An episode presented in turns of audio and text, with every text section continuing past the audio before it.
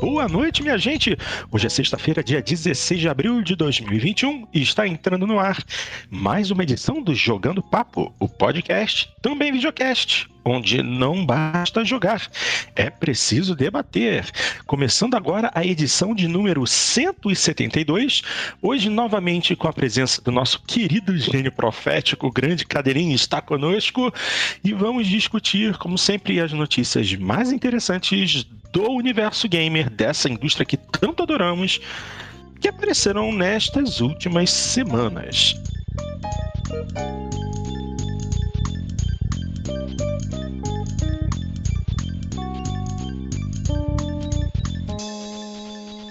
Temos quatro tópicos aqui, vamos deixar o filé mignon para o final, mas vamos começar com algo que, assim, bem interessante. Afinal, vamos tratar daquele jogo que.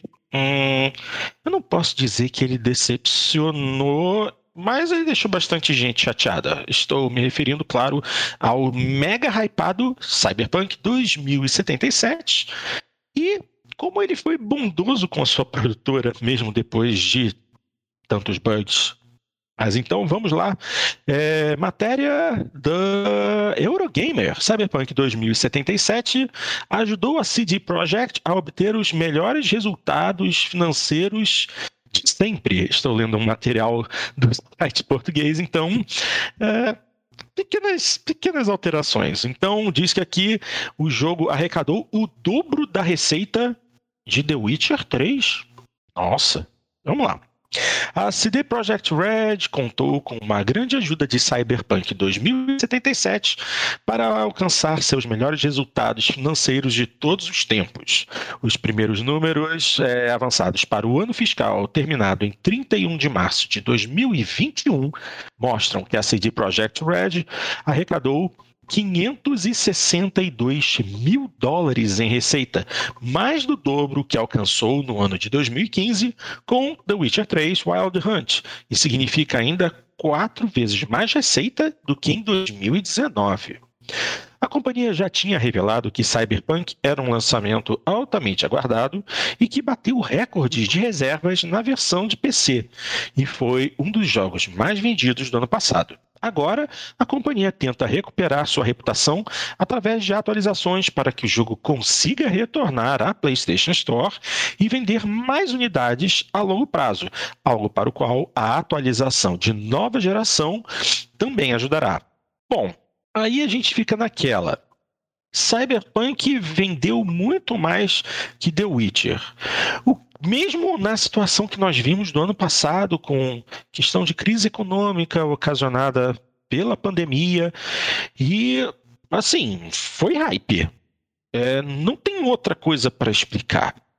Esse jogo vendeu tão bem assim por conta de todo o hype e mesmo com as, as repetidas, os repetidos atrasos no lançamento, uh, o, o marketing da CG Project Red foi fundamental para isso. Agora, é aquilo, é como, como eu já tinha falado, repito, não, não, não me preocupa em dizer, é um jogo que nunca me hypou. Eu acho bacana, mas nunca me hypou. Agora, vocês acham que, mesmo depois de tudo isso, esse valor não está meio alto demais para um jogo que decepcionou tanta gente e que ainda teve um número gigante de, de, de devoluções?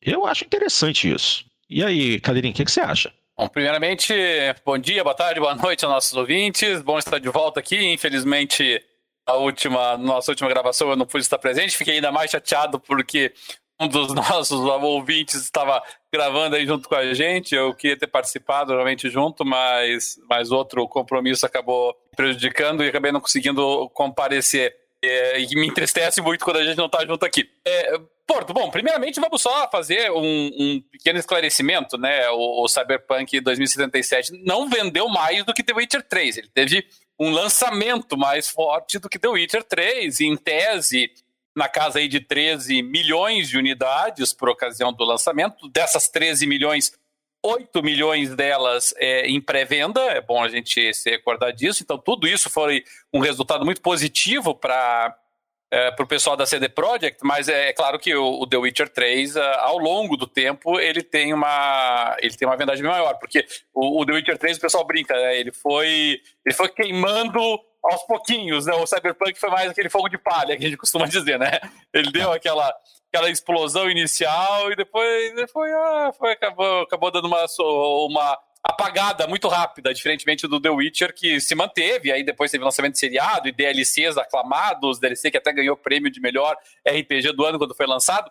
Então, é, não há dúvida de que o, o The Witcher 3 continua sendo, com folga, o, o, maior sucesso da, da CD Projekt. Se a gente pegar as vendas do The Witcher 3 em todas as, as plataformas, nós estamos na casa de 30 milhões, mais ou menos, de, de vendas, né? É um dos jogos mais vendidos do mundo, um dos RPGs mais vendidos da, da história. Então, é, tem essa vantagem. Agora, para a CD Projekt, é, quando foi lançado o Cyberpunk, o pessoal que nos acompanha é, pode checar sem problema nenhum as nossas os nossos programas na época, a gente destacou já naquela ocasião que o grande problema da, desse fracasso inicial aí do Cyberpunk eh, foi é, é, a longo prazo, não era nas vendas do Cyberpunk, porque as vendas do Cyberpunk já estavam consolidadas. Já tinha uma quantidade assim de vendas muito grande por, por ocasião da pré-venda, 8 milhões, quer dizer, quantos jogos não dariam um braço para ter 8 milhões de venda em pré-venda? E, e, já havia uma expectativa natural das pessoas de quererem adquirir o jogo. Ia demorar muito para que o impacto negativo das reviews, tanto das reviews especializadas, da crítica especializada, quanto da crítica dos jogadores mesmo, acabasse impactando o, as vendas do, do, do Cyberpunk 2077.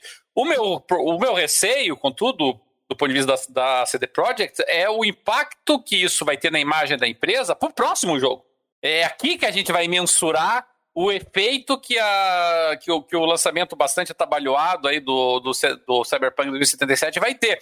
Quem vai pagar o pato do mau lançamento do Cyberpunk não é o Cyberpunk, é o próximo título. É, e, e, é por isso que eu não estranharia se a CD Projekt se defendesse e realmente o próximo título dela fosse novamente um The Witcher, um jogo que já tem toda o pedigree, porque se ela lançar um outro título, é, esse título vai pagar o preço realmente desse lançamento do, do, do Cyberpunk. É, dito isto, a gente tem que lembrar também que o Cyberpunk ele foi uma produção muito longa, que durou anos e anos e anos a fio. Então, assim, a, a grande concentração de despesas da, da CD Projekt não foi em 2020, não foi no ano passado, por ocasião do lançamento. Uhum. Foi ao, diluído ao longo do tempo.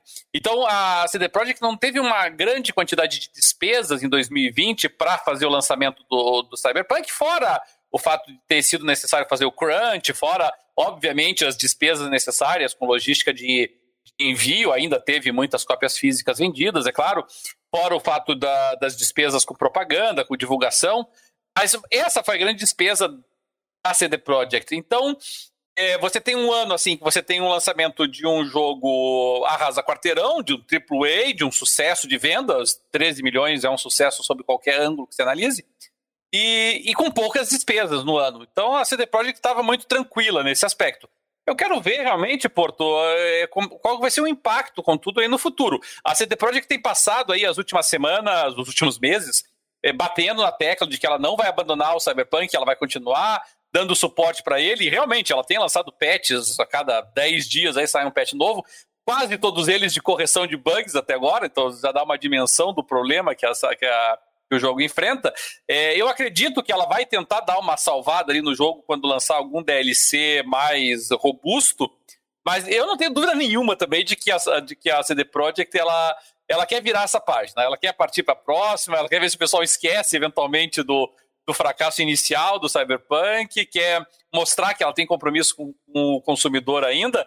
Nós vamos sentir aí qual que vai ser o, o, o preço que ela vai pagar pelo fato de, do lançamento do Cyberpunk ter sido tão, para usar a expressão do YouTubês aí, tão flopado no lançamento.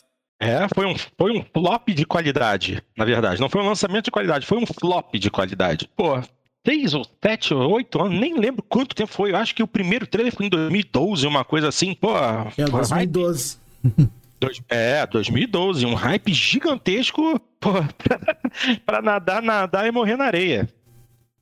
É, como você disse, talvez o próximo jogo seja a redenção, ou talvez essa versão prometida para a nova geração, esse upgrade para a nova geração, é, caia bem nas graças do povo, principalmente é, dos avaliadores que vão certamente querer esmiuçar o que esse upgrade vai trazer para os consoles, mas realmente é um jogo que perdeu muito da esperança que tinha de ser algo grandioso. Até porque depois do lançamento, é, foram, feitos, foram feitos inúmeros comparativos. Youtubers fizeram inúmeros comparativos entre as mecânicas de jogo do Cyberpunk com outros jogos de mundo aberto e pô, foi uma amostra de como coisas simples é, que acontecem em GTA ou. Oh meu Deus, qual o nome daquele jogo Watch Dogs, mecânicas de, de cidade, de inteligência artificial da, do, dos,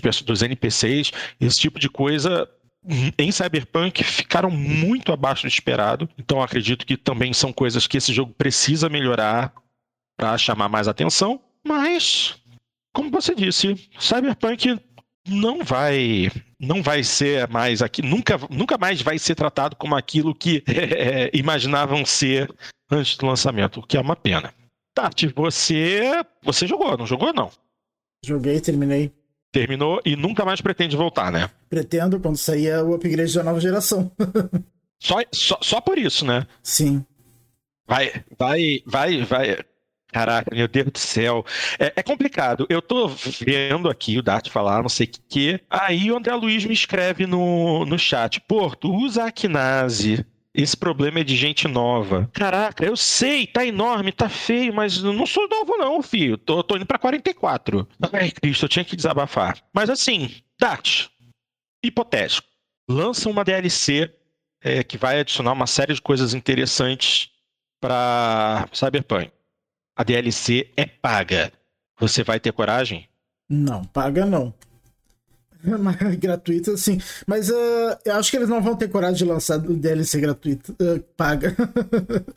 ah, mas, mas espere um pouquinho. A, a, quando a, a CD Projekt lançou o The Witcher 3, que também teve alguns bugs, é, assim, bugs em jogos de mundo aberto é, é natural. A gente espera alguma coisa eles realmente, eles compensaram, deram lá 10 DLCs para você baixar e tal. Mas assim, DLCzinhas, né? Não foi as DLC zonas, né? Se pegar as DLC zonas, como Blood and Wine, por exemplo, todas elas foram pagas.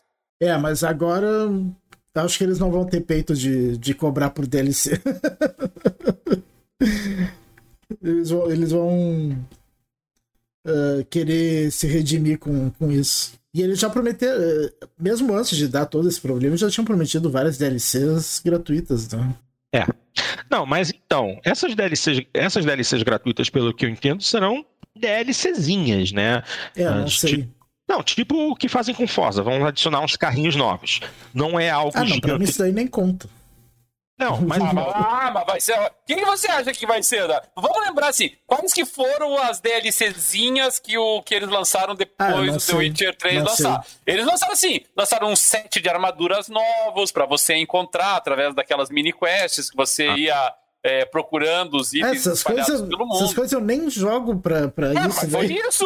Eu não vejo por que. O que me interessa num jogo de RPG é só seguir a história, as coisas. Ah, eu não acho que vai ser isso. Assim, Pra não dizer que eu não acho que vai ser quero isso. saber de até... roupinha, de armadurazinha e coisa. Acho que eles até podem colocar uma ou outra quest adicional, mas vai ser pontual, assim, não, não dá pra gente esperar. Eh, eu não esperaria um DLC grande, assim, DLC assim, do naipe de, de DLC do, do Fallout, DLC do naipe de, de GTA, DLC do naipe de. até do The Witcher 3, não. Não, mas eu espero, é, sei lá, alguma missão, mas não uma DLC de grandona, mas seja uma missãozinha pequena, talvez, sei lá. É, Dart, então, porque a questão é justamente essa. Eu estava tentando traçar um comparativo. No Forza, todo mês tem, uma, tem DLC gratuita. Porque eles atualizam o jogo e adicionam carros novos, conteúdo extra, e não cobram nada. Em compensação, recentemente eles botaram uns, uns pacotes de carros para quem tá começando no jogo agora, muita gente que começou a jogar agora via Steam e gente que entrou, começou a jogar agora por conta do Game Pass, eles lançaram umas DLCs pagas de carros e também tiveram as DLCs gigantes, que foram. Sim, foram as, as áreas novas né, do jogo. É, então, eles adicionaram a Ilha da Fortuna e a Ilha Lego. Quer Sim, dizer, que, aí, é. que são Sim, mas- DLCs. Mas, Agora- mas também uh, o Forza Horizon ele não, não saiu com os problemas do, do Cyberpunk, né? É, tudo bem, mas. Mas assim, digamos, tudo bem, mas aí digamos que eles vão aumentar, eles aumentem o mapa do Cyberpunk. Haja um, um aumento expressivo, talvez até, eu não digo nem de aumentar, mas pegar um dos trechos do mapa, que é mais área deserta, e eles façam como se fosse uma construção, uma expansão da cidade, novos prédios, novos personagens, um, um- algumas coisas adicionais de carreira, missões novas, interessantes, valendo, valendo uma graninha. Não digo nem um valor alto.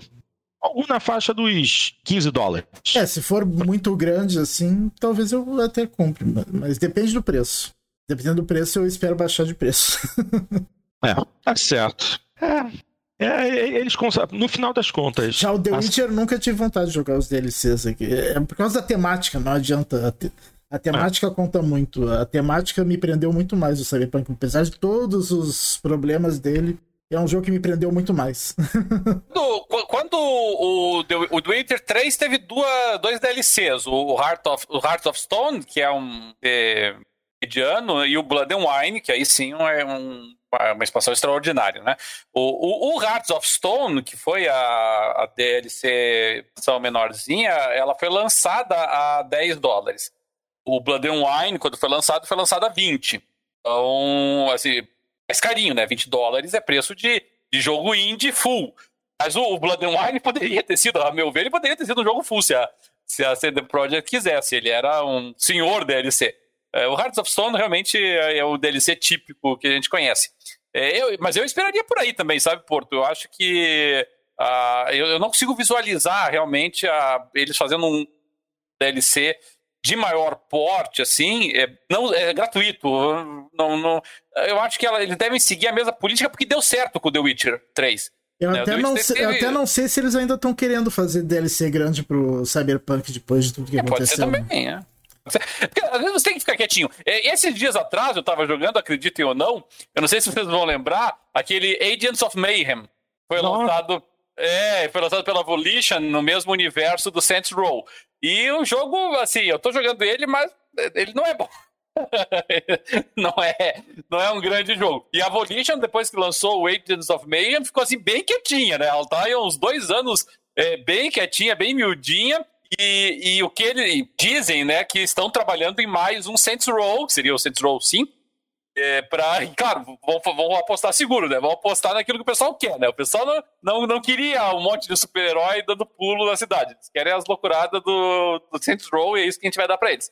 Então, eu, eu acredito que, claro, a CD Projekt é uma empresa muito maior do que a Volition, mas eu acredito que a CD Projekt vai, vai, vai adotar a mesma estratégia. É possivelmente. Vou até comentar aqui o que o César escreveu no chat. Se vier DLC paga, compensa esperar para ver alguns minutos de game, gameplay no YouTube antes. Assim, errar uma vez, errar uma vez é humano, né? é verdade. É verdade. Ok, minha gente. Vamos agora. Mas pro nosso agora, é, pra ver como o, o Cyberpunk tá, tá mal, uh, já, já, já teve promoção dele por 59 reais, né? a, a edição física dele. Ah, edição física. Vou pensar nesse assunto. Vou começar a ficar de olho para ver se eu consigo pegar uma cópia física para Xbox mais baratinha. E não vou instalar no meu One, claro. Vou deixar essa edição guardadinha aqui num canto. Quando chegar meu Series X, eu instalo para jogar. É, é, é o que dá para fazer. Aí, vocês viram, né, que a- as correções que, que vieram, que, que, que corrigiram toneladas de bugs, né? Elas corrigiram as toneladas de bugs, mas criaram outros.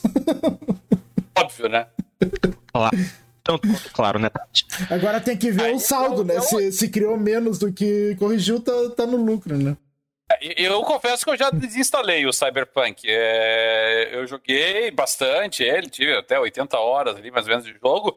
É, voltei para ele depois de algumas da, de alguns dos patches para ver, mas assim, eu, por mais que a CD Projekt esteja se esforçando, realmente é um volume tão grande de, de glitches, é um volume tão grande de, de correções que tem que ser feitas para que o jogo fique mais apresentável que eu vou ser bem sério, eu, eu não senti diferença em nenhuma delas. Eu, eu entrei, eu jogava, eu até vi ali o, o, o changelog né, da, da, do patch para ver o que, que ele tinha endereçado, o que, que ele tinha abordado. Eu não sentia nenhuma diferença. Quando Depois da quarta ou quinta atualização, eu falei, ah, que uma. É, vou desinstalar, talvez, daqui a um ano, um ano e meio, eu é, é que, é que a maior delas foi é justamente essa última, né? Que saiu uma duas semanas atrás. Ah, essa foi a maior de todas. Mas, uh, mas eu não, não experimentei porque eu agora eu quero, quero jogar só quando sair a, a versão da nova geração mesmo. Tá certo. E o que, e o que, que você tem jogado recentemente, Dart? Uh, um pouco do Star Wars Squadrons. Uh, City Skylines voltei a jogar de novo. Isso, isso, era meio óbvio. É que nem perguntar para mim o que, que eu jogo, eu vou dizer que eu jogo Forza. É. Dart Dart joga Cities Skylines, Porto joga Forza. É. Isso já é um depô, né? Já é o padrão. E, e, recentemente, o que, que você tem jogado, Cadelinho? É, Porto, eu não tenho jogado tanta coisa, assim, para os meus padrões, sabe? Eu, eu, eu joguei. Eu, eu, eu, revisitei o Agents of Mayhem. Uhum. Eu revisitei o Breath of the Wild, eu fui mexer, brinquei nesses dias atrás ali no, no Zelda, ali no Switch. Uhum. Eu, eu, eu fui jogar o Distrust, que é um. É, é uma espécie de tática de esquadrão, mas você só mexe em dois personagens, num basezinha ártica lá que foi invadida por seres alienígenas supernaturais que aparecem nos sonhos, assim, mas ele é mais um jogo de estratégia e sobrevivência, na verdade. Eu joguei, eu joguei aquele uh, Sensa Cyberpunk Ghost Story, que foi um jogo que fez bater bastante polêmica aí por conta ah, da, da, apresentação estética da personagem, mas assim, muita, muita tempestade de copo d'água pro meu, pro meu gosto. É, que mais? Uh, joguei o Lust from Beyond, ele é uma. É um, a melhor definição para ele é de terror erótico, se é que faz algum sentido isso. E. Ele é bem melhor do que o antecessor dele, na verdade, esse Lust from Beyond. Ele, basicamente, ele é um, um jogo todo baseado na mitologia, por assim dizer, Lovecraftiana. E você basicamente vai num mundo paralelo ali assim, que você é, tem invasões desse, desse demônio da luxúria, sabe? Que que procura dominar as pessoas. Então ele tem essa estética, é, vou nem dizer levemente, até fortemente erótica, mas, mas é um jogo de terror. É um jogo de, de que você passa mais tempo correndo e fugindo dos, dos monstros do que fazendo qualquer outra coisa. Ah, eu esqueci de falar também que eu tô jogando Outriders. Saiu no Game Pass. Ah, e aí, o que, que você tá achando? Ah, é um é sentimento misto que eu tenho. Porque o prólogo eu gostei muito. Uh, só que daí eu sinto uma certa decepção, porque depois do prólogo ele começa a ficar naquela pegada de Destiny, né? Hum. O ah. até, o pró, até o final do prólogo é, tu sente, parece que vai ser um jogo com campanha normal, assim. Daí depois começa a entrar naquele esqueminha de, de, de falar com fulaninho, pegar missãozinha, e, e pegar ah. coisinha dos monstrinhos e pegar. Ah, daí. Mas, uh, mas a jogabilidade, se eu, eu tô. Eu, a, o visual dele é bonito, a jogabilidade eu gosto. Ele lembra um pouco do Gears, tem a. Tem a, a o sistema de cobertura do Gears. Eu tô tentando jogar sozinho como se fosse uma campanha normal. Eu tô tentando abstrair a parte Destiny e, e ir jogando uhum. até quando dá. Até até quando dá como se fosse uma campanha. Vamos ver se eu consigo. Ah. O, o, Mixed Feelings aí do, do Dart fez sucesso aí com o pessoal que nos acompanha ao vivo nesse instante. ah, pô, teve um que eu me esqueci de dizer que eu voltei a jogar também. Ai, meu Deus, e, lá e, Eu terminei ele depois de 80 horas de jogo. Se chama Princess Maker 5. Mas agora a história do Outriders é bem, é bem interessante, né? Uma pena que não é no estilo de campanha normal. Foi. Eu sei que no Princess Maker foi 90 horas de jogo para minha filha se tornar só uma cantora qualquer, não foi nem a superstar, assim, sabe? Foi uma frustração. É. aí, aí cansei do Princess Maker. Ah, mas é, aqui, é aquilo, né, Cadelinho? O que, que a gente não faz pelos nossos filhos, né? É por isso mesmo que eu não tenho filhos. É, deixa eu só acrescentar aqui. Eu vou, eu vou fingir que foi pelas minhas filhas. e não que eu jogo a série desde o primeiro.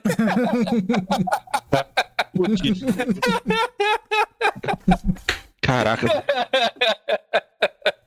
Roberto, assim, vergonha alheia de. Meu Deus do céu. E, e, e, o pior é que o, o, esse Princess Maker, ele é. A empresa nem existe mais, ele era feito pela Gainax. A Gainax é uma empresa que já, já faliu, ela não é mais feita. Isso aí foi tudo portes bem tardios que vieram. E, e esse porte, os portes eles são tão mal feitos. Esse porte, assim, ele, ele não reconhece, por exemplo, a resolução do computador. Então, toda vez que você entra no jogo, ele entra assim: o meu computador, eu, eu, meu monitor, a tela nativa é, é 2K. O jogo originalmente é 720p. Ele entra, ele tem uma janelinha desse tamanho, assim, pra aparecer, assim. Aí eu tenho que ficar quase botando uma lupa pra conseguir aumentar ali o, o, o a, a, tela, a resolução. E tem que ficar o tempo todo ficar alterando essas opções toda vez que eu entrava no jogo, porque ele não memorizava. Era infernal. Deus do, Deus do céu. E assim, eu joguei umas 40 horas dele, sério, 40 horas dele. Eu tava jogando assim, e aí você. Ele é nesses jogos assim de simuladores de vida, né? Que você é, cria o teu filho, cria tua filha, tipo um The Sims, só que no estilo japonês lá, né? Então você manda ela para aula de karatê, aula de balé, e ela vai desenvolvendo daí as suas habilidades nisso, né? E aí cada aula que eu mandava para ela tinha o, a animaçãozinha. E eu ficava vendo a animaçãozinha terminar, só que era infernal, porque nós demorava. Eu, eu joguei 40 horas do jogo, e dos oito anos que a gente tem que criar a tua filha ali, eu, eu, eu, joguei dois anos, em 40 horas. Aí que eu fui descobrir que tinha uma tecla aqui que dava pra acelerar a animação. Aí eu consegui fazer o jogo andar. Senão eu ia estar jogando até 2025 esse troço. Ai, meu Deus do céu, meu Deus do céu. Não é possível. Eu não ouvi isso. Você, e você nem buscou para saber se tinha uma tecla para cortar, você só veio descobrir que podia cortar essas animações depois de 40 horas de jogo? Pelo é, amor. Porque, é porque eu achei, eu achei assim, o porte era tão mal feito, né? Que eu fiquei pensando assim, putz, cara, nem pra colocar uma tecla aqui pra acelerar o troço Cara, Cadelinho, que ver. Meu Deus do céu. Vamos em frente, gente. Porque, é assim, tem que melhorar meu espírito, porque essa revelação agora foi meio que bombástica para mim. Santo Deus. Ah, e, e, antes, e antes que alguém pergunte. Ah, so, so, sobre esse negócio da telinha, eu também, esses dias eu, eu fui. Me deu saudade de jogar aquele último Sin City, o Sin City de 2013. Nossa. E eu uso de monitor uma TV 4K, né? Como se fosse um monitor. E ele é 1080p. Ele não é tão antigo assim. E ele não, ele não faz upscaling. Daí ficou, ficou um quarto da tela. A micro, é. micro e na é, TV, telinha. Na TV, pô, na TV, no controle da TV, não tem um botão picture para você tentar ajeitar mais ou menos o enquadramento? Ah, não cheguei a ver, porque eu nunca precisei fazer isso, né? Então não, não sei se tem na TV isso. Vai ficar horrorosa a imagem. É, Ele vai é, vai fazer um zoom, né? Só se tem um zoom, mas eu nunca, nunca precisei fazer isso na TV, então nem sei se tem. Ah, gente, porque a maioria de... dos jogos conseguem fazer o, faz o upscaling normal. Eu coloco a resolução do jogo ali, 1080p, e, e faz o upscaling, né? Ali o, preenche a tela toda, mesmo, mesmo o jogo estando rodando 1080p, ele preenche toda a tela da TV. O, o, o César Armelin aqui tá recomendando que quem não conhece jogue The Room. O, no Steam. O The Room, na verdade, tá no The Room 4 já, tá? É, eu, já, eu, eu, não sei, eu, não sei, eu não sei se ele tá sugerindo o primeiro. O The Room não é, aquele, não é aquele puzzle? É, de puzzle, é, é eu, eu joguei no iPad, eu acho. É bem legal. Jesus Cristo, nossa senhora. Vamos em frente, gente. Mas antes da gente ir em frente, da minha parte, Forza Motorsport 7, Forza Horizon 3, Forza Horizon 4, uh, The Crew 2, Gran... e no PlayStation joguei Gran Turismo Sport, Fórmula 1 2020 e Assetto Corsa Competizione. É só o que eu jogo. Vocês sabem muito bem que quando eu jogo, 99% é jogo de corrida. Então, raramente eu estou jogando outra coisa. Vamos em frente, minha gente, porque senão a gente também vai ficar aqui a noite inteira dando risada. Uh, agora vamos falar de rumores. Rumores! E esse daqui é interessante. Uh, após rumores, Square Enix nega que a desenvolvedora está à venda. Square Enix à venda? Hum... Vamos lá, notícia publicada no Tecmundo. A desenvolvedora japonesa Square Enix desmentiu nesta sexta-feira, dia 16, hoje, que a companhia está em negociações para ser adquirida por outra empresa ou que foi colocada à venda. Os rumores já circulavam há algum tempo, mas a especulação mais recente comentou após um relatório da CTFN que sugeriu interesse na aquisição por parte de vários compradores em potencial. A Bloomberg republicou essa informação que teria sido obtida com base em fontes do setor bancário. Agora, hum, vamos, em, vamos colocar também entre aspas: esse relatório não é baseado em qualquer anúncio da Square Holdings. Nós não consideramos a venda da companhia ou de qualquer parte dos negócios, nem recebemos qualquer oferta de uma third party para adquirir a companhia ou qualquer parte dos negócios. Fecha aspas, de acordo com um comunicado oficial que foi enviado à empresa. Antes das declarações por parte da Square Enix e por causa da especulação, as ações da companhia subiram 12%, atingindo seu maior valor nos últimos oito meses. Atualmente, o conglomerado tem direitos ou é dono de franquias como Final Fantasy, Dragon Quest, Kingdom Hearts, Nier e Tomb Raider, entre muitas outras. A movimentação até levou analistas como David Gibbon, da Astros Advisory Japão, a especular que essa estratégia foi proposital, ou seja, criaram um rumor, eles próprios criaram um rumor para se autoajudar e se autovalorizar. Olha que interesse. Para ele, uma possibilidade é de que acionistas tenham lançado esse rumor para alavancar o preço das ações da empresa que não andavam em alta desde o lançamento de seu último grande projeto, Marvel's Avengers. Ou seja, pelo que dá a entender, é, criaram esse rumor para dar um up nos, no, nas ações da empresa, porque todo mundo sabe como a Avengers foi uma bela de uma decepção, né? Agora, seria interessante se realmente a Square estivesse à venda, porque tem uma certa sabe? Uma grande empresa norte-americana, se não me engano, sediada em Washington, na cidade de Redmond, que está pensando em comprar, sabe, algum desenvolvedor japonês para crescer o seu o, crescer o seu impacto, a sua presença no mercado japonês? Eu não lembro o nome dessa empresa, mas eu acho que se comprasse a Square podia rolar alguma coisa boa. O que, que você acha, Cadeirinho? Você acha que essa empresa norte-americana comprando a Square seria uma boa ideia?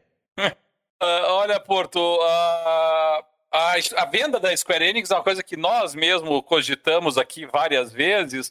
Não, não porque nós tivéssemos qualquer informação de mercado a respeito disso, mas sim porque a gente olhou aquela, a, a, aquele frenesi de compras da Microsoft de várias empresas, culminando com a ZeniMax e toda a Bethesda e a ID e todas as outras vindo junto. E nós ficamos pensando, né, de que maneira a, a Sony poderia responder à altura. E em termos assim de empresas é, que, em termos de valor de mercado, poderiam ser adquiridas, a Square Enix seria a única à altura, né? Porque, obviamente, a Sony não teria bala na agulha para comprar uma Ubisoft, né? comprar uma Take-Two, empresas desse porte. Então, a, a Square Enix é sempre um dos alvos preferenciais.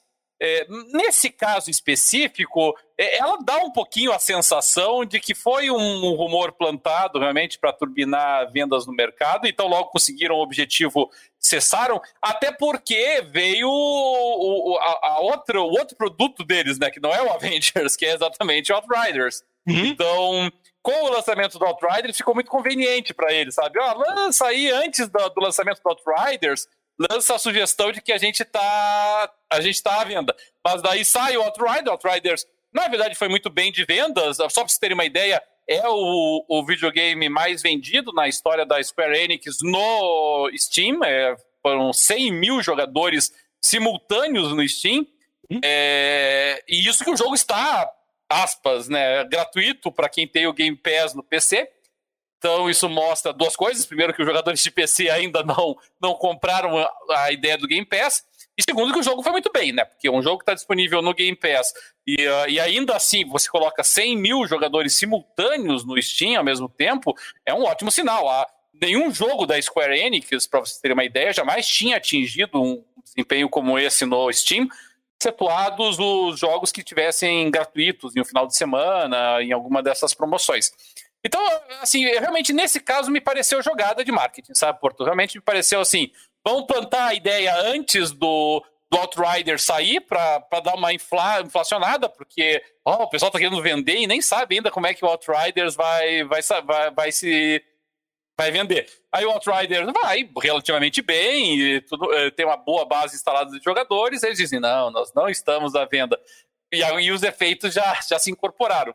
Então, nesse caso específico, realmente me pareceu é, jogada de marketing o tempo todo. Mas, mas, mas, é, a Square Enix, eu acho assim, se a, principalmente se a Sony quiser tentar combater as aquisições recentes da Microsoft, a Square Enix continua sendo, eu acho que o, o, o filé mignon aí da história toda. E se a Microsoft quiser é, bater em gato morto no que diz respeito à aquisição de estúdios, é, realmente a Square Enix pode ser uma dessas aquisições. Bater em gato morto foi uma analogia excelente. É realmente interessante, mas, sinceramente, complicado, né?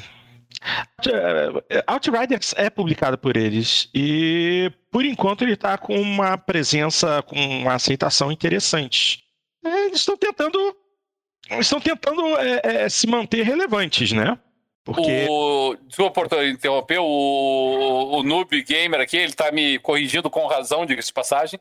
Hum? O Outriders está no Game Pass só na versão para consoles. Ele não está no Game Pass ainda pro PC. É verdade, realmente ele não está ainda. Provavelmente ficará, mas não está ainda. Mas isso pelo menos explica a razão dos jogadores de PC terem ido para a versão do Steam aí no lançamento. Hum, entendi. Interessante.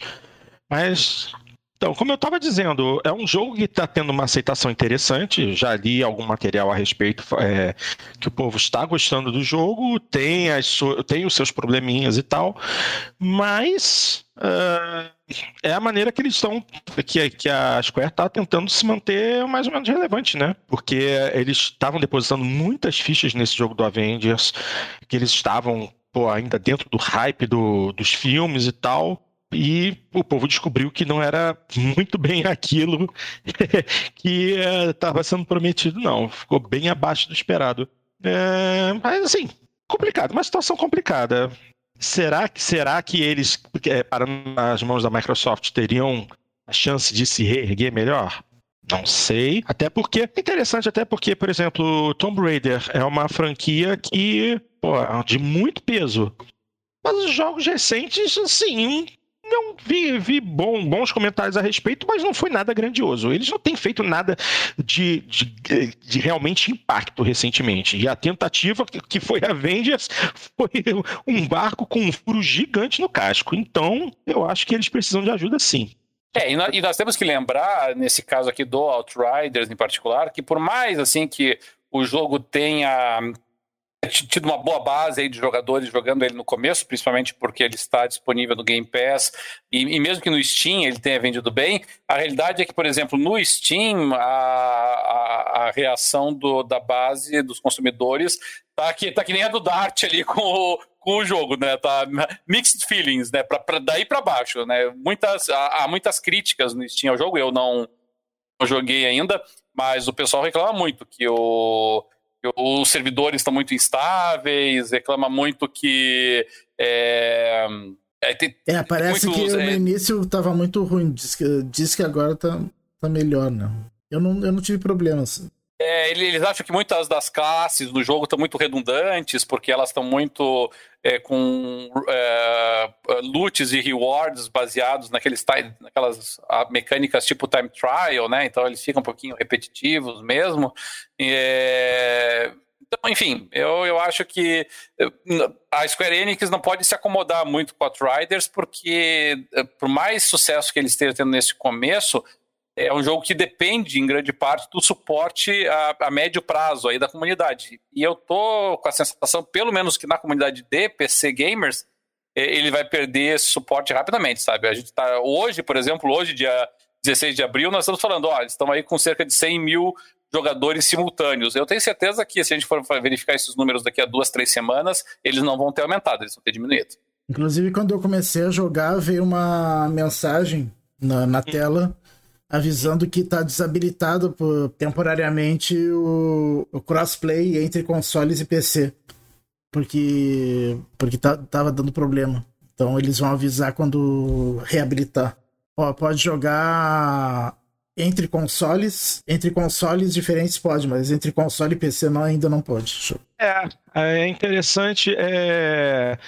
Quem foi que tinha colocado aqui? Assim, o Lucas no nosso chat colocou assim: para quem tá jogando Outriders no Game Pass, é maravilhoso. Quem pagou o preço cheio tem muito o que reclamar. É, e, nós, e nós temos que lembrar que no, no, no, no PC, pelo menos, para os padrões dos preços aqui do Brasil, ele tá caro, né? Tá 280 reais. É quase impensável em se tratando de jogos para PC no mercado brasileiro. Não está falando de jogos AAA aqui no Brasil, no Steam, a 150, 160 reais. Esse está 280, né? Uma viagem. É, não, assim. É, e no console, muito... se tu não quiser no Game Pass, tu vai pagar isso também, né? Provavelmente. É, eles estão eles querendo é, passar preço de jogo full de console pro Steam. Não, não é, não é uma boa estratégia, pelo que eu imagino. Que tristeza. E, minha gente, uh, já discutimos o suficiente a respeito de Square, então vamos para outra situação interessante que está rolando no mercado gamer, que é justamente a situação atual da Epic Games. Epic está gastando centenas de milhões de dólares para competir com o Steam. Matéria publicada pelo Game Hall, vamos dar uma lidinha, depois a gente discute. A Epic Game Store, famosa por oferecer jogos gratuitos e conteúdo exclusivo no PC, está gastando milhões de dólares em sua tentativa de ofuscar o Steam. De acordo com a Eurogamer, por causa da batalha judicial envolvendo a Epic e a Apple, surgiram documentos declarando que a empresa possui 444 milhões de dólares em garantias mínimas apenas em 2020. Uma garantia mínima é um pagamento adiantado feito às distribuidoras que estiverem entrando em um acordo de exclusividade. Esse pagamento é feito independentemente do sucesso do jogo, o que, na prática, significa uma perda para a Epic. Quanto aos planos futuros da Epic, por hora a empresa aparentemente continuará com suas práticas atuais de negócios. Em 2019, o CEO Tim Sweeney disse que apenas com exclusivos conseguiria combater o Steam para que mudassem seu sistema de divisão de receita 70-30, que é aplicado na maioria dos jogos, fornecendo 30% da receita obtida com o jogo para a Valve. A Epic tem certeza de que sua estratégia vai funcionar mas, por enquanto, a Epic Games Store não dá lucro.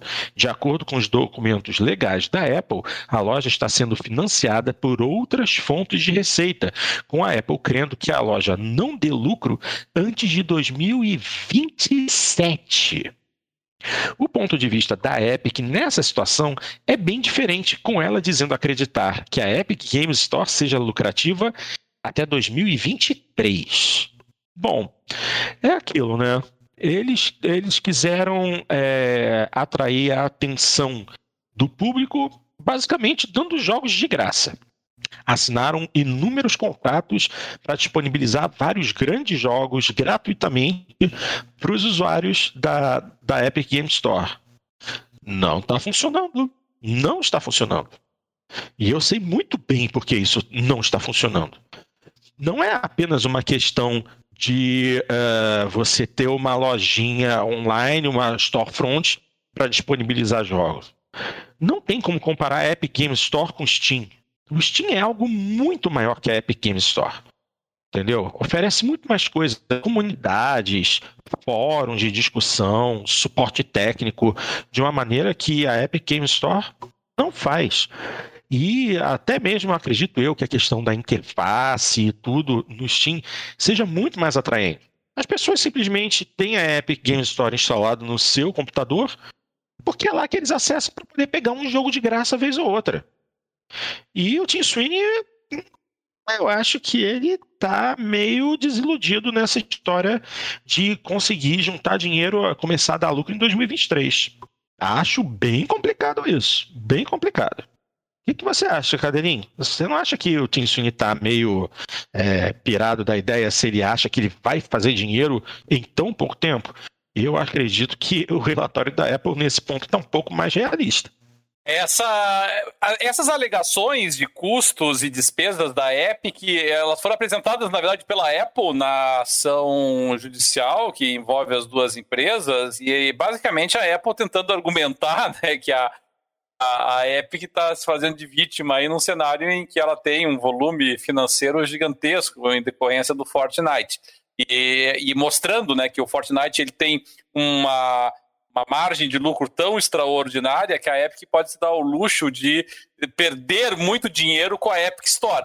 E, e, realmente as alegações da Apple elas têm sentido, porque basicamente a Apple disse o seguinte: olha, a, a Epic ela separou 440 milhões de dólares para garantir a exclusividade temporária de lançamento de jogos na Epic Game Store. Então, lembra que de vez em quando a gente tinha essas discussões aqui, né? Poxa, quanto que custa para a Sony, para a Microsoft é, colocarem com exclusividade um jogo na sua plataforma, ainda que temporária, né? Por seis meses, um ano, que seja. Bom, aqui nós temos a resposta.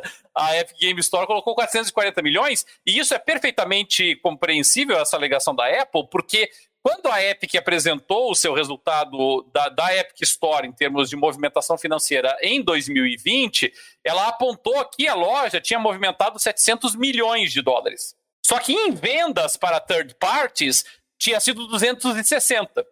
Então, se você soma 260 com esses 440 de antecipações que a, que a Apple afirma que a Epic fez, os números batem, entendeu? Aí nós estamos realmente na casa de 700 milhões de dólares. Então, isso dá uma certa verossimilhança ao que alega a, a Apple. E nós temos alguns números que nós conhecemos. Quando a, a, a Epic, por exemplo, garantiu que o Control fosse disponibilizado com exclusividade na, na, na Epic Game Store, ela pagou por isso 10 milhões de dólares. E era só para ter exclusividade temporária de um ano do Control. Então, vocês podem imaginar, com base então nesses números, o quanto que tanto a Sony quanto a Microsoft pagam para as empresas para garantir uma exclusividade temporária para o Xbox ou para o PlayStation. E imaginem agora o quanto que não rola para você ter uma exclusividade permanente né, para um jogo que você realmente vai disponibilizar permanentemente em caráter exclusivo na tua loja. Então são valores muito elevados de dinheiro que a gente está trabalhando aqui, que a Epic está trabalhando para tentar fazer com que a Epic Store é, emplaque. É, é, é, aí, Porto, é, é, difícil a gente pensar em termos de, de estratégia a médio e longo prazo aqui das empresas, porque a gente sempre tem a, a, visão, obviamente, do nosso do, da, da nossa posição. É, como eu sou um jogador antigo, e sou um dos jogadores fundadores do Steam, né? Eu estava no Steam é, tão logo eu pude baixar ele aqui no Brasil. É, é, é, óbvio que eu tenho uma adesão ao Steam muito forte em todos os aspectos, né? onde eu me sinto mais à vontade para navegar, para ver os jogos, para conhecer as novidades. É, é para mim é muito natural ir para o Steam. Mas não me parece realmente que a Epic Store ela esteja focando em mim. Não me parece que a Epic Store esteja focando em, em você. Não, não, não, parece que ela esteja focando nesse público que já é adepto do Steam. É, eu acho que a Epic está olhando o seguinte: olha, eu tenho é, uma grande geração de jogadores de, de computador que que está acostumada a jogar no celular, que está acostumada a jogar em tablet, porque ainda são jovens, são, uh, são pré-adolescentes, que seja, mas esses são os futuros uh, usuários do, de jogos em PC. E, e ela está pensando, esses são os jogadores que eu quero que se habituem a ver a Epic Game Store como referência, e não o Steam. Então, se essa for a aposta, então realmente ela é uma aposta de longo prazo, é uma aposta que sim, você quer colher frutos lá em 2024, 25, 26, 27, como já foi mencionado. É, pode ser, pode ser. É que para os nossos padrões financeiros, né, fazer investimentos dessa magnitude para colher daqui a 5, 6 anos é uma coisa difícil da gente visualizar, mas para os padrões dessas empresas, não. E o mercado de PC, a gente, eu já bati nessa tecla aqui várias vezes, não é? Nós temos vários jogos que venderam mais no PC do que em outras plataformas. Então, é, o mercado de PC está muito aquecido, está muito forte. E nessa pandemia ele ficou mais forte ainda. Então, é, é, a, Epic está de olho nesse mercado, ela está interessada nisso. E está disposta a perder dinheiro, se preciso for, aí a curto prazo, para garantir isso. Vamos descobrir daqui a 3, 4 anos se ela aguenta esse tranco, né, Porto? É, e bota tranco nisso. Aquilo, né? A Epic é grande, tem títulos muito grandes, mas, pô, esse investimento em criar uma storefront para vender jogos e tudo isso que ela botou de grana para garantir essas exclusividades, por mais temporárias que sejam, pô, foi uma grana muito alta. Muito alta. Eu preferia então... que ela investisse esse dinheiro em fazer mais jogos melhores do que ficar querendo brigar com, a, com, com o Steam para ter uma lojinha dela. É. Mas essa observação é importante também, Dart, é. porque a empresa está colocando 440 milhões de dólares é, antecipados para ter exclusividades temporárias na lojinha. É, eu acho que isso, se a gente precisava assim, de alguma sinalização do quão lucrativo esse mercado de lojinhas virtuais pode ser, é, eu acho que isso é, é extraordinário, uma prova extraordinária disso. Porque você pensa assim, quantos jogos ela não poderia produzir 440 milhões de dólares? Hum. É, e ainda assim ela preferiu investir na lojinha. Então, é uma boa explicação, ou pelo menos nós passamos a entender daí, por que, que a Valve não está muito preocupada em lançar jogos ultimamente. E está mais preocupada Sim, em é. cuidar da, da lojinha dela. E isso que me deixa puto, porque, pô, cadê Half-Life 3? Me dá um Half-Life 3, cacete. Não quer me dar um Half-Life 3? Lança Half-Life Alyx numa versão não realidade virtual. Só para o povo poder jogar e conhecer a história. Porque, no fim das contas, Half-Life Alyx é um prequel do Half-Life 1. Ou seja, ele tem uma história importante para o arco do, do, do, do pro canon, né, de Half-Life. Pô, então adapta Erix para que pessoas comuns possam jogar o jogo nos seus PCs, sem precisar de óculos bonitinhos de realidade virtual. Isso já, já seria um excelente primeiro passo. E, e acredito eu que não seria nada tão é, é, é, fora do comum de se fazer. Mas, pô, eles têm oportunidade de fazer tanta coisa. Mas eles querem é lucrar sem esforço. Basicamente isso. Com esforço mínimo. Então, uhum. agora senta e aguarda. É o, é o famoso senta e aguarda. E estão dispostos, a, estão dispostos a amargar prejuízo até conseguir lucrar com isso. é, mas, mas, mas então, e, o César. Tá... E sustentar ah. o prejuízo com, com o lucro do, do Fortnite, né? É, tem, tem isso. O Fortnite é, é, o, é a tábua de salvação da, da Epic por enquanto. Alguém, eu acho que, que foi, foi o Noob que tinha comentado a esse respeito. É, foi o Noob, ele colocou: ó, enquanto Fortnite estiver rendendo, a, a, a Epic aguenta o tranco. Basicamente isso. É, e o, o, César também colocou que as desenvolvedoras adoram a Epic por conta da margem de lucro. Mas, pô, de que, que adianta você ter uma, uma margem de lucro boa se o, o, o, número de negócios que acontece dentro da sua loja é inferior ao que o do, do concorrente? A Steam deve vender muito mais jogos do que a Epic Game Store. Então, mesmo com uma margem menor, você acaba lucrando mais.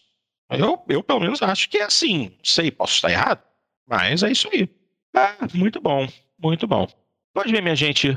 É, vamos para o nosso último tópico de hoje, então? Esse aqui é o que eu estava esperando. Esse aqui é o nosso filarinho de hoje. Esse aqui é o que eu quero falar. Número de gamers entre 55 e 64 anos aumenta, de acordo com uma pesquisa.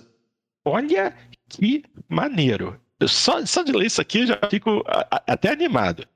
É, com aumento de 32%.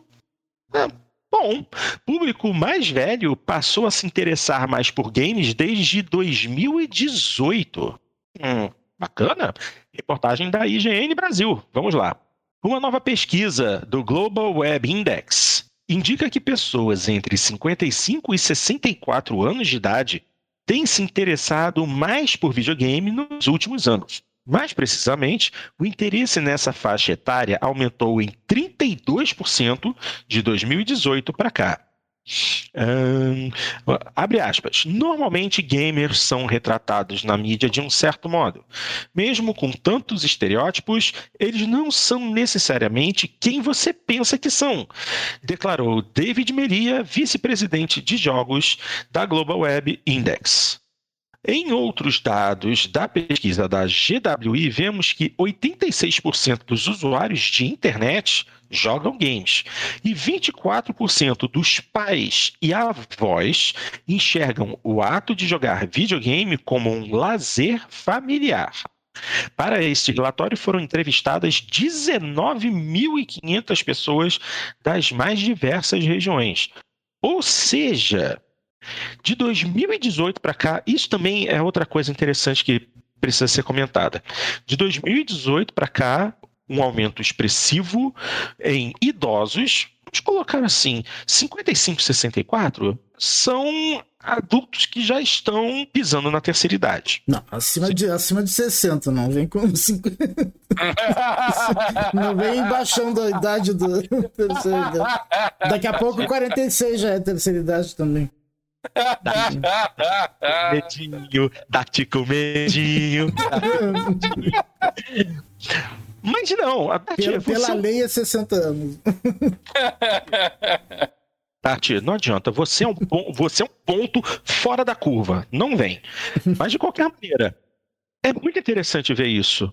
Porque normalmente em que os idosos se interessam? Pessoas mais velhas se interessam geralmente. Quando não é uma TV ou sair para se reunir com pessoas de sua idade, conversar, muito pouco.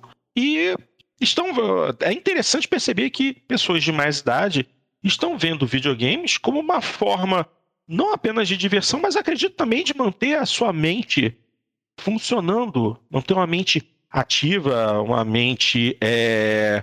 qual é o termo que eu usar? Uma mente curiosa por mais tempo. Isso é muito bom. Agora, questão de esse interesse aumentar em 2000, de 2018 e em diante é que eu acho mais interessante ainda. Porque se a gente voltar alguns anos, a gente vai lembrar que na época do Nintendo Wii, era muito comum a gente ver cenas na TV de idosos, idosas, pessoas de mais idade, com o controlinho do Wii, né, com o Wiimote, brincando, joga tênis, joga golfe, jo jogo bem geriátrico. Mas, assim, o Wii já tá num passado relativamente distante. E, assim, que plataforma seria essa que realmente é, atrai a atenção? Celulares, possivelmente. Eu acho que a gente pode colocar celulares aí, porque idosos com celulares na mão, é, de repente, encontram no telefone celular uma maneira de se distrair, de se entreter. E jogos casuais são a pedida. Talvez, claro, talvez não, com certeza, Nintendo Switch, porque ele ainda tem vários dos elementos de controle de movimento que o Wii tinha originalmente, além de ter vários jogos também é, mais voltados para um público mais adulto e jogos mais familiares que atraem a atenção de todas as idades. Então, assim, eu acho muito bom. Eu acho excelente. Agora só falta eu comprar um Switch e tentar convencer meu pai e minha mãe a sentarem comigo para a gente jogar um pouquinho de Zelda. Agora, eu acho bom. Eu acho muito bom. Eu gostaria de mais gente é, já ia falar idosa. Calma, Dart. mais gente de idade. Quero, gostaria muito mesmo de ver mais gente de idade é, se entretendo com videogames. Eu acho isso uma mudança de paradigma muito, muito, muito boa. Já para quem curta um jogo mais sério. Tipo, um jogo que você não precisa de é, ter muito, muito, não precisa ser muito especialista para jogar, mas um jogo é, que atrai atenção. Eu acho que os jogos da Quantic Dream são jogos que talvez interessem uma fatia de idade mais elevada, justamente por não depender tanto de controles muito complexos e trazer uma história interessante que mantenha, mantenha esses jogadores interessados. Isso é um tipo da coisa que eu acho legal, muito legal na verdade. O que, que vocês acham?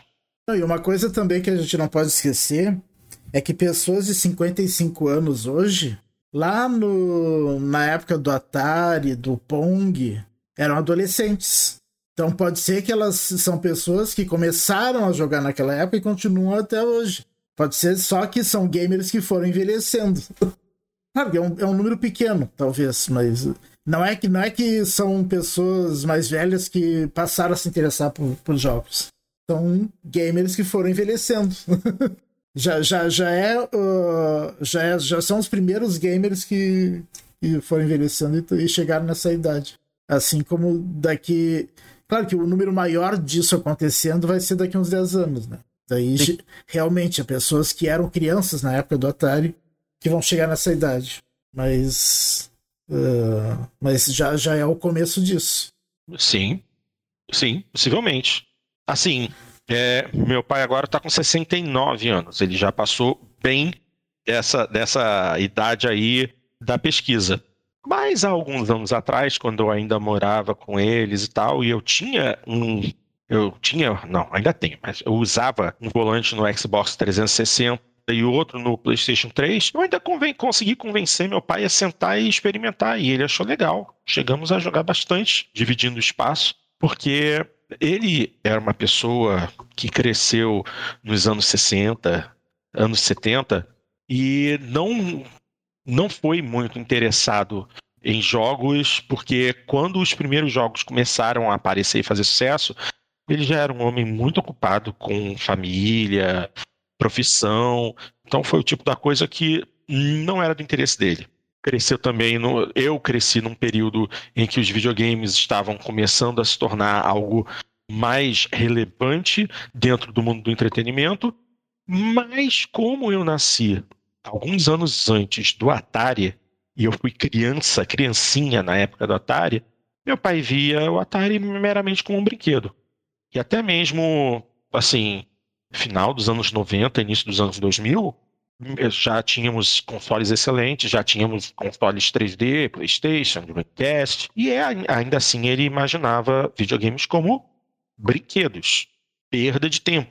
Só mais recentemente, com o avanço da tecnologia, é que ele viu que os videogames atingiram um outro patamar que talvez fosse algo que se tornasse interessante para ele. Então, eu acho até que é, a qualidade dos jogos influencie bastante nessa retomada do interesse do, das pessoas de mais idade por videogames. Acredito que sim. Acredito que essa seja uma boa possibilidade. O que, que vocês claro, acham? É claro, porque isso é sempre muito relativo, né, nessa questão de idade. Eu não, sei, eu não sei se vocês se lembram aquela música do mais antiga do que todos nós, é claro, do Sérgio Reis lá, a panela velha que faz comida boa. Lembra, ó, o refrão, né? Não, não me interessa se ela é coroa, a panela velha que faz comida boa música diz a idade dela, pelo menos indica, sabe quanto que é? Hum. Mais de 30 anos. Essa é a panela velha da música do Sérgio Reis. Ela eh, não interessa, ela é coroa, né? Porque ela, ela já é madura, tem mais de 30 anos, diria a música. Então, o conceito de. E tem aquele meme famoso né, na internet, né, que é uma notícia, acho que é do jornal de Manaus, né, que diz que um, um veículo avançou sobre uma casa e atingiu uma idosa, uma velhinha de 40 anos que estava sentada no interior da casa. Isso é do metade, primeira metade do século passado, essa, essa notícia do jornal. Cadê, cadê, Mas... olha, cadê, olha a cara do Dart, ele não está feliz com isso. Mas de qualquer maneira, assim, uma observação correta, né, realmente, que o Dart fez ali, diz respeito a essa questão de que nós pegamos aí a faixa etária realmente de 50 e 50, 55 anos, pelo menos, realmente já, já é uma primeira já pegaria a primeira geração de quem teve contato com videogames. Mas a gente tem que lembrar também que eh, aqui no Brasil, em particular, não, não, não, é nem só no Brasil, mesmo fora do Brasil, né? Os videogames só foram se estabelecer mesmo como um, um meio de entretenimento é, alternativo real e de grande proporção com o Atari e com o Nintendo 8 bits. Então nós estamos falando é, realmente anos 80, ali, né? De, de, nos anos 80. Então ali crianças na época porque daí não, não tem como a gente tapar o sol com a peneira, né? Era considerado um, um, entretenimento infantil. Então, ali, crianças da década de 80, então pessoas ali que estavam com 12, 13, 10 anos, que seja ali, né, entre 10 e 15 anos ali na década de 80. Então, realmente, pessoas que hoje estão nessa casa aí de 54, 55 anos, é, realmente pega esse, esse público. Mas é interessante que é, é esse aumento, ele, ele é desproporcional ao que antes nós tínhamos de pessoas com 45, 46, 47 anos, porque senão seria fácil, né? Nós pegaríamos o pessoal que estava com 45, 46, 47 e iríamos dizer, ó, esse pessoal que estava jogando se manteve jogando uh, depois. Mas, mas é mais do que isso. Houve realmente uma, uma agregação de novos jogadores. E isso é legal. Eu acho muito bacana que o pessoal consiga visualizar os videogames como e os, os, jogos do computador, né, como formas de entretenimento e nos celulares também, porque é, é, essencial. Parece meio condescendente o que eu vou dizer aqui, mas é essencial que a gente se mantenha ativo durante toda a vida. Não importa a nossa idade, a gente tem que se manter ativo. E aí você pensa numa pessoa de mais idade, em plena pandemia, é, é, beirando o grupo de risco, ou estando já em grupo de risco, tendo que ficar presa dentro de casa, não, não tendo, tendo prejudicado o convívio social, o convívio familiar, as atividades físicas que ela poderia desenvolver, as atividades é, fora de casa que ela gostava de realizar. É, você tem que se manter ativo de alguma forma, né? Não pode ficar assim, só naquela atividade passiva de ficar vendo televisão, por exemplo. Então você pode ler, é claro, você pode é, jogar, é, jogar jogos de tabuleiro e tudo mais, mas você pode, é claro, se utilizar do, do meio eletrônico. E o meio eletrônico com uma vantagem adicional, né? Ele pode te, apro te aproximar da família, pode te aproximar de filhos, pode te aproximar de netos, pode te aproximar até de outros amigos da mesma faixa etária que estejam jogando, se encontrando online para curtir, para para brincar, eu acho muito importante. Inclusive, essa semana eu estava vendo alguns vídeos daquela. Você pode ver no YouTube depois, chama Tactical Grammar. Essa Tactical Grammar é uma jogadora. Ela deve estar agora com 57, 58 anos. Ela joga de sniper do Call of Duty Warzone. E pode ter certeza, ela joga melhor do que todos nós aqui no Call of Duty Warzone. Vocês podem depois seguir ali o, o canal dela, tem milhares de inscritos, o Tactical Grammar, eu nem sei quantos inscritos tem, mas é bastante gente. O, eu sei que a página do Facebook dela tem mais de 30 mil pessoas que seguem. Ela, ela realmente faz muito sucesso aí na internet, ela faz streamings constantes dos jogos dela, principalmente no Call of Duty Warzone, como eu falei, ela é uma sniper, todo mundo sabe que sniper não é uma não é para qualquer um, né? A pessoa tem que ter um nível de, de precisão muito grande no jogo, saber se posicionar, saber se deslocar para conseguir se proteger. Então, é, precisa ser muito experiente nesses jogos e ela tira de letra. Joga com certeza muito melhor do que eu. E, e, acredito que muito melhor do que qualquer um de nós aí que não jogue Call of Duty com a, com a regularidade dela. E tá se aproximando aí dos 60 aninhos já. Nossa, 60? Fazendo, trabalhando de sniper? Sinistro. Eu... É, é. Não, é, é, é, você sabe que eu já não suporto jogo de tiro mesmo. eu ia ser pato na mão de uma, de uma senhorinha dessa. Puro pato. É. O, o, canal dela, que eu tava assistindo, tem mais, tem mais de 8 mil inscritos aqui no, no YouTube. Assim. E ela faz os streamings dela e, e, ela é feroz, não é fraca, não. Você vai assistindo ali assim, é daquelas que levanta o sniper, não dá nem um segundo, já, já tira na cabeça do cara. Nossa senhora, monitor de 320 Hz. Impressionante. Ai, meu Deus do céu. Ah, mas eu vou falar. É, assim, eu acho muito, muito bom que, que esse crescimento de. Isso, mata, dá. Conseguiu? Conseguiu. Matou. Bate da porrada no inseto. Parecia um mosquito, mas não era. Não sei o que, que é esse bicho. Não, não fala mosquito, não, que a minha, a minha parede da sala está. deste tamanho, que eu peguei um mosquito gigante ontem, limpei tudo que podia, mas não adianta. A porra do sangue tá na, na, na parede. Vou ter que repintar a parede. Ah, então na tua testa ainda é uma espinha, então. É uma picada do mosquito gigante. Quem me dera. Quem me dera. Tá feia. Tá, não tá inchada, tá feia. É, mas então, como eu tava dizendo, pô, queria que mais idosos é, tivessem vontade de jogar videogame. É porque no final das contas, mais 15 anos, 20 anos, quem vai estar nessa estatística sou eu. Aliás, nós. Mas, nós, mas assim, estaremos na estatística, isso que é importante, né, né, Porto? Porque, assim, envelhecer não é uma coisa legal, mas é bem melhor do que a alternativa, né? Então, então vamos torcer que estejamos nessa estatística aí. Exatamente. Torçamos. Minha gente, mais alguma coisa? Sim ou não? Não. Não? Ok, então vamos encerrar o programa de hoje, né? Tá bom? Tá. Então, minha gente. Então, minha gente, chegamos ao final de mais um Jogando Papo. Obviamente, a gente começa agradecendo aos nossos amiguinhos do chat que estiveram conosco aqui, participando, dando seus pitacos. Então, quem teve no chat? Vamos ver aqui. Alexandre Santiago, o nosso grande César Eduardo, André Luiz, como sempre. Também tivemos o Noob Gamer, MGA, o grande Máximos Mínimos, o nosso Old Gamer, Marcelo Landim, e o nosso moleque aqui do grupo, Lucas Glória. Que não é mais tão moleque assim também, não. Faltou alguém? Acho que não, né? rodando para cima, não vejo mais ninguém, rodando para baixo, não vejo mais ninguém. Sim, essa foi a galerinha que esteve conosco aqui no chat. Minha gente, muito obrigado pela participação e, claro, como sempre, pela audiência. Se você chegou ao nosso programa aqui no YouTube e curtiu nosso trabalho, dá uma curtida aqui no vídeo, assina o canal, clica no sininho aqui embaixo do lado direito para você poder ser notificado assim que uma das nossas transmissões estiver agendada para poder nos acompanhar ao vivo ou assistir a gravação que é disponibilizada logo em seguida. Com o Dart agendando a transmissão com antecedência, todo mundo vai ser notificado bem antes da gente entrar no ar. E não esqueçam de compartilhar nosso material para que mais pessoas conheçam nosso trabalho. Fazemos esse podcast sem nenhum ganho financeiro, apenas pela paixão que temos por essa indústria que tanto nos traz alegria. Se você não tem como acompanhar a gente em vídeo ou simplesmente prefere a versão em áudio, basta procurar a gente por, em qualquer agregador. Hum? agregador. Desculpa, estou com saliva na boca. É, na idade, Denis. Caraca. Continuando, basta procurar a gente em qualquer agregador de podcast ou nas mais variadas plataformas de distribuição de música e podcasts, como Spotify, Deezer, Amazon Music, TuneIn Radio e algumas outras também. Hum. Também convido vocês a acompanhar a nossa página no Facebook, porque durante a semana, sempre que surge uma notícia interessante ou algo engraçado, a gente vai estar compartilhando. Você quer ter suas palavras lidas e comentadas por nós?